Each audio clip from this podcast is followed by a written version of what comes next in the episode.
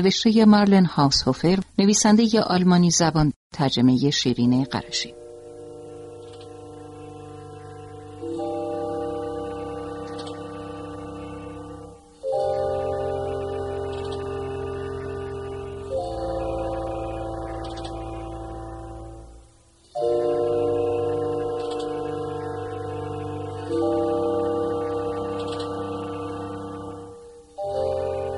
بعد از نهار با لوکس به تنگه رفتم. جاده در آنجا از سیل در امان مانده بود. همانطور که فکر کرده بودم آب در کنار دیوار نتوانسته بود با سرعت کافی جریان پیدا کند و دریاچه کوچکی پدید آورده بود. در برابر دیوار کوهی از درخت و بوته و سنگ روی هم انباشته شده بود. بنابراین دیوار نه تنها نامرئی بود نشکن هم بود. لوکس پوزش را به من زد و من را کنار راند. لوکس بی نهایت مهربان و صمیمی بود. نیازمند به محبت و متمایل به آدمی زاد. وقتی به خانه رسیدیم هر دو خیس بودیم. بخاری را روشن کردم. در این میان ابرها همچنان جوش و خروش می کردند. در مجموع این انقلاب هوا خسارت چندانی وارد نکرد. البته بخشی از قزلالاهایم از کف رفتند. چند توفال شیروانی هم لق شده بود. از تصور اینکه بالای شیروانی بروم وحشت داشتم. خیلی کار بود که باید انجام می‌دادم. هیزم شکنی، محصولگیری از سیب زمینی ها، شخم زنی، انتقال علف ها، تعمیر جاده و تعمیر شیروانی. تابستان کوتاه کوهستان به زودی تمام می شد. دو روز دیگر باران بارید. بعد از آن هوا دیگر چندان گرم نشد. البته آفتاب تابید و من به سراغ چوب بری رفتم. به تدریج موفق شدم در همه کارها نظم خاصی برقرار کنم و این سبب شد زندگیم کمی تر شود. بعد از آن که دو روز در خانه لباس شستم و کمی خیاطی کردم به دنبال تعمیر جاده رفتم. به شدت به چرخ دستی احتیاج داشتم ولی هوگو فکرش را نکرده بود. چون حساب نمی کرد روزی مجبور شود با دست جاده را تعمیر کند. روز ششم سپتامبر به کشتزار سیب زمینی هم سر زدم و دیدم محصولشان هنوز خیلی کم است. بنابراین مجبور بودم چند هفته دیگر در مقابل گرسنگیم مقاومت کنم. لوبیاها هم تقریبا رسیده بودند. خیال داشتم قسمت اعظم آنها را برای کشت دوباره ذخیره کنم. خیلی احساس خستگی می کردم. از آنجا که چند روز بارانی شد فقط برای انجام وظایف ضروری از جا بلند می شدم و بقیه اوقات را در رخت خواب می گذراندم. حتی روزها هم می خوابیدم. لوکس از آن وضع راضی نبود. مدام می آمد و پوزش را به من می مالید. سرانجام با او بیرون رفتم. واقعا وقتش هم شده بود. دیگر یک تکه گوشت هم در خانه نداشتیم. یک بزه نر و بیرمق شکار کردم و لوکس دوباره از من راضی شد.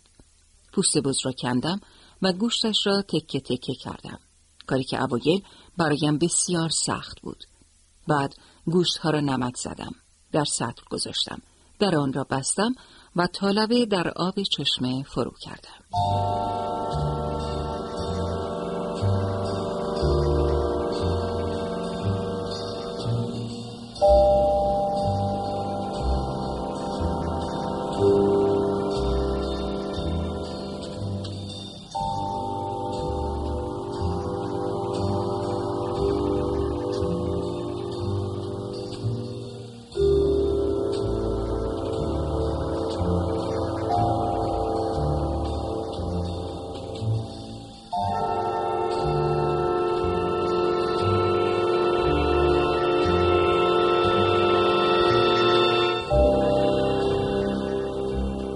چگونه روزهای این زمستان را سر کنم؟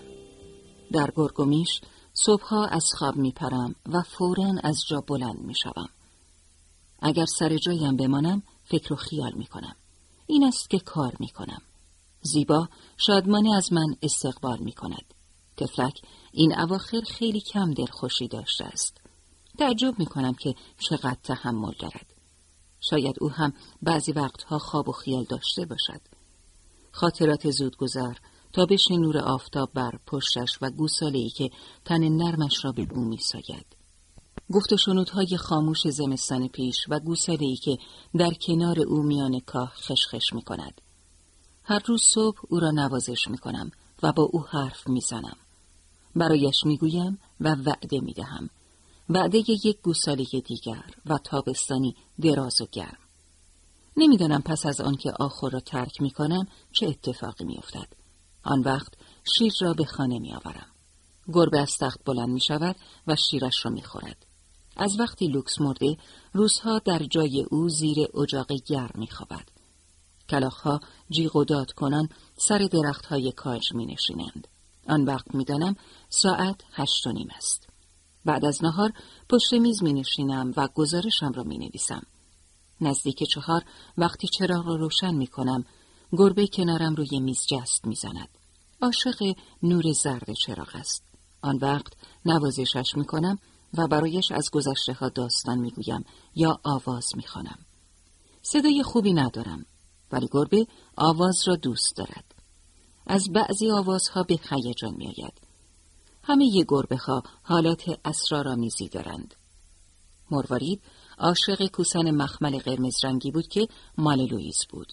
برادرش ببری که بعدها متولد شد دیوانه بوهای خوش بود. وقت آن رسیده بود که به طویله بروم و قبل از آنکه زیبا را یک شب دیگر تنها بگذارم نیم ساعتی با او باشم. پیش از این شبها گاهی روزنامه و مجلات قدیمی را مرور می کردم. ولی دیگر خستان می کنند. تنها چیزی که در این جنگل حوصله‌ام را سر می‌برد همین روزنامه های قدیمی است.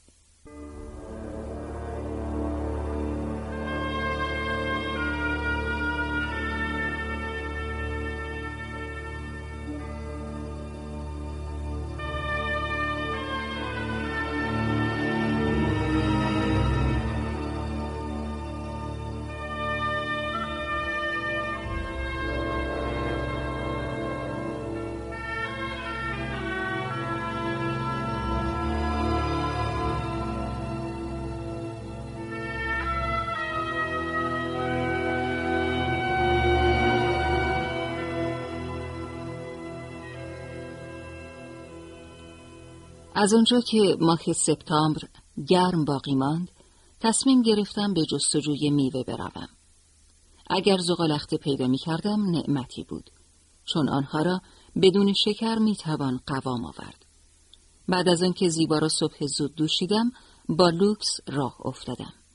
محض احتیاط زیبا را در آخر نگه داشتم. تنها نگرانیم برای مروارید بود.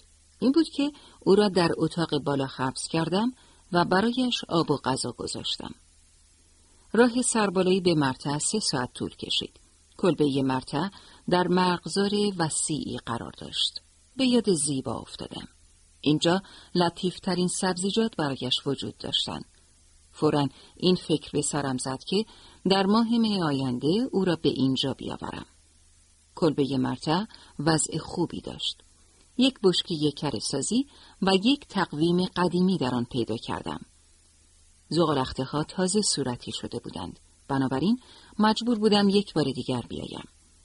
به دنبال نقطه ای گشتم که بتوانم از آن روستا را ببینم.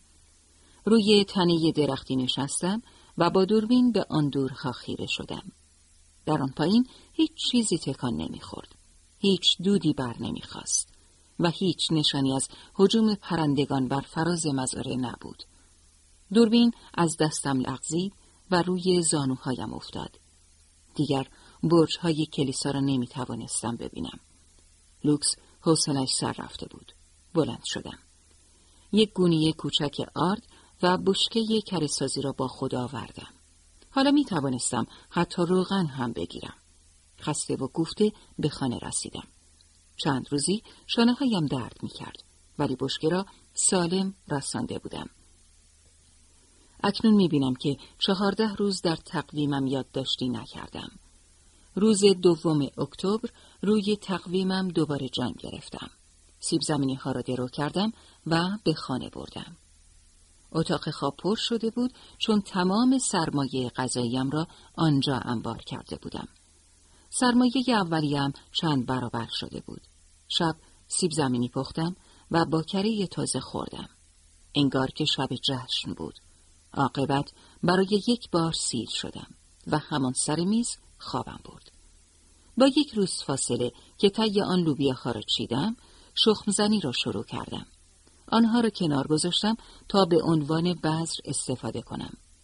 چند هفته نیمه گرسنه بمانم بهتر بود از اینکه سال بعد از گرسنگی تلف شوم. همیشه پاییز را بیشتر از فصلهای دیگر دوست داشتم. حتی با آنکه حال جسمانیم در این فصل آنقدرها تعریف نداشت. این بیماری در جنگل هم رهایم نکرد. لوکس خیلی سرخال و پرشور شده بود. او هرگز قادر نبود دعوت به شادمانی را رد کند و زندگی در جنگل برایش وسوسه ای مدام بود. او را هرگز بیش از سه دقیقه کچ خلق ندیدم.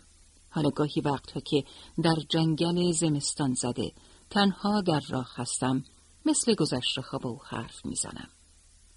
دیگر وقت آن رسیده بود که زغالخته ها را بچینم. این بار در نقطه چشمانداز متوقف نشدم. از زغالخته ها مربا پختم. این ذخیره اندک هم باید کمک می‌کرد تا زمستان را سالم پشت سر بگذارم. حالا فقط باید برای زیبا علف درو می‌کردم و گاراژ را از یونجه و گاه پر می‌کردم. عاقبت آن روز هم رسید که پشته های یونجه را به داخل گاراژ کشیدم و دیگر اجازه داشتم استراحت کنم. روی نیمکت جلوی خانه نشستم. لوکس در بیشه ها می پلکید. مروارید زیر ایوان ماهی می خورد و خورکش که تمام شد پهلوی من آمد. از آنجا که هوا خوب بود گذاشتم زیبا در علفزار بچرد. زیبا باز کمی گوشتالوتر شده بود. اما نمی‌دانستم گوساله در شکم دارد یا نه. بهار، تابستان و پاییز گذشته بود و من هرچه از دستم برآمده بود انجام داده بودم. شاید همه بی معنا بود ولی بیش از آن خسته بودم که دربارش فکر کنم. حیواناتم همگی در جوار من بودند و من تا آنجا که ممکن بود از آنها پرستاری کرده بودم. شب با همه خستگی خیلی بد خوابیدم ولی معذب نبودم. صبح وقتی بیدار شدم هوا بارانی بود. می‌دانستم که این باران به معنای پاییز بود و زمستان را در پی داشت. دوران درازی که از آن وحشت داشتم. روز 27 اکتبر برف پایین آمد. لوکس شادمانه از آن استقبال کرد. گربه مادر اوقاتش تلخ شد و مروارید کنجکاوانه به آن خیره شد. در را برایش باز کردم و او خیلی آهسته یکی از پنجه را بلند کرد و برف را لمس کرد. وحشت زده تکان خورد و به داخل خانه فرار کرد. ده بار در روز از نو امتحان کرد ولی موفق نشد پنجهش را در برف فرو کند. عاقبت لب پنجره نشست و مثل مادرش چرت زد. با لوکس، مروارید و گربه پیر در خانه چه روزهای خوشی بود آن اولین اکتبر. عاقبت فرصت پیدا کرده بودم به آنها بپردازم.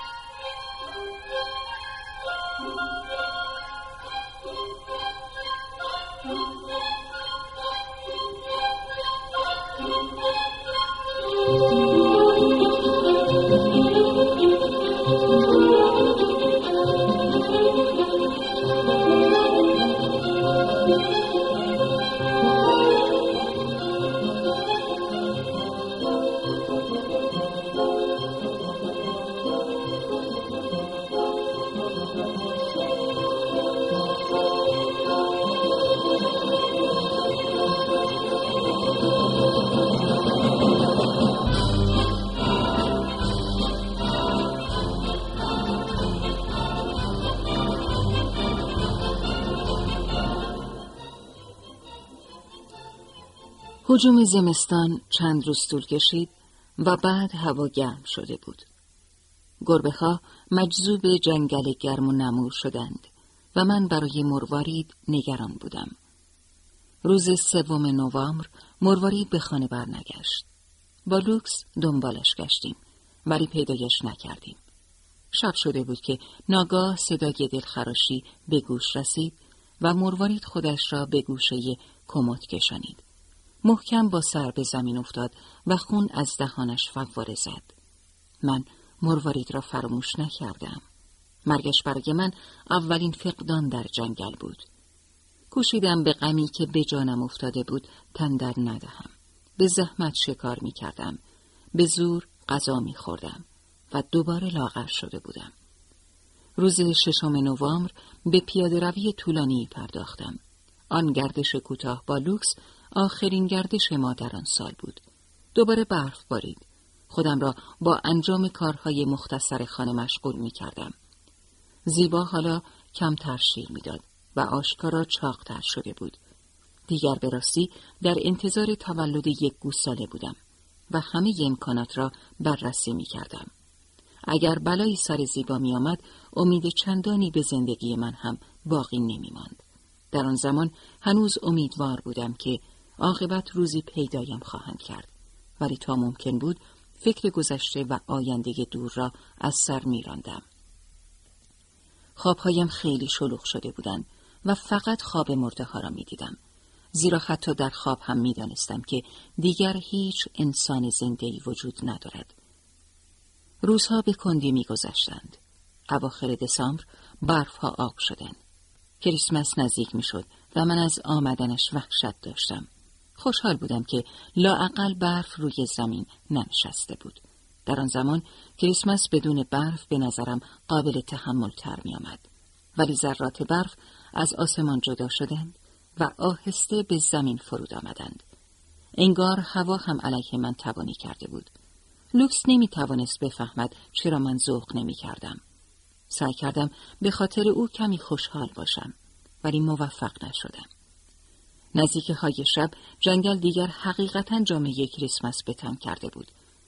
وقتی کودک خردسالی بودم و به معجزه اعتقاد داشتم کریسمس جشن زیبا و اسرارآمیزی بود. از جا بلند شدم و در را باز کردم. نور چراغ راه را روشن کرد و برف روی کاجهای جوان برقی زرد به خود گرفت. آرزو کردم کاش چشمهایم می توانستند فراموش کنند که این تصویر این همه سال برایشان چه مفهومی داشته است. به آخر رفتم. زیبا دراز کشیده بود و به خواب رفته بود. او را به حال خود گذاشتم و دوباره به زحمت از میان برفها به خانه بازگشتم. ساعت ده شب به بستر رفتم. افکارم آزادانه می آمدند و می رفتند و من هیچ واهمه ای نداشتم. از آن پس خوابهایم به تدریج رنگ باختند و روزها دوباره از آن من شدند. اولین مسئله که توجه هم را جلب کرد این بود که ذخیره چوب تحلیل رفته بود. هوا زیاد سرد نبود و تصمیم گرفتم در پی جمعآوری چوب باشم. خیلی زود دوباره دستهایم تاول زدند. در تمام طول زمستان اصلا مریض نشدم. من همیشه مستعد سرماخوردگی بودم. ولی ظاهرا یک باره از آن بیماری رها شده بودم. آن هم در شرایطی که نمی توانستم مراعات کنم و گاهی خسته و سراپخیز به خانه باز می گشتم. به تدریج برایم روشن شد و دستهایم به انجام چه کارهایی قادر هستم. دست انسان ابزار فوقالعاده است. بعضی وقتها پیش خودم مجسم می کنم. اگر به لوکس هم ناگهان دست داده می‌شد قادر به تفکر و تکلم هم می‌شد.